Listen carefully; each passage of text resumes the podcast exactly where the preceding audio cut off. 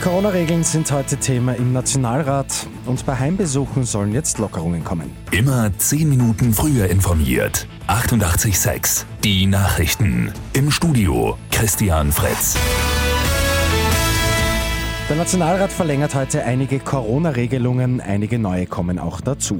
Verlängert wird etwa die Pendlerpauschale im Homeoffice, außerdem das Kurzarbeitsmodell und die Steuerstundungen. Die Gratistests aus den Apotheken werden neu beschlossen, pro Person gibt es pro Monat dann fünf Stück. Ausgebaut werden sollen auch die finanziellen Hilfen für Künstlerinnen und Künstler.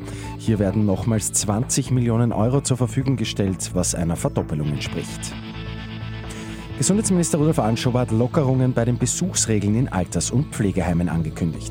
Diesbezüglich befinde man sich in einem guten Arbeitsprozess mit den Bundesländern, sagt Anschober. Fixiert wurde demnach, dass es in der ersten Märzwoche entsprechende Schritte geben wird.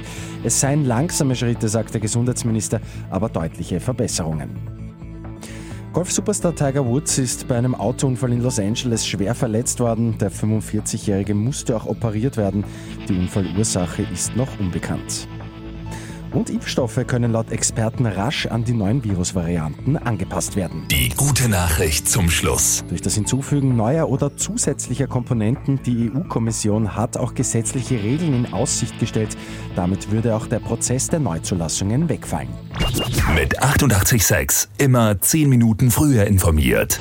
Weitere Infos jetzt auf Radio 886 AT.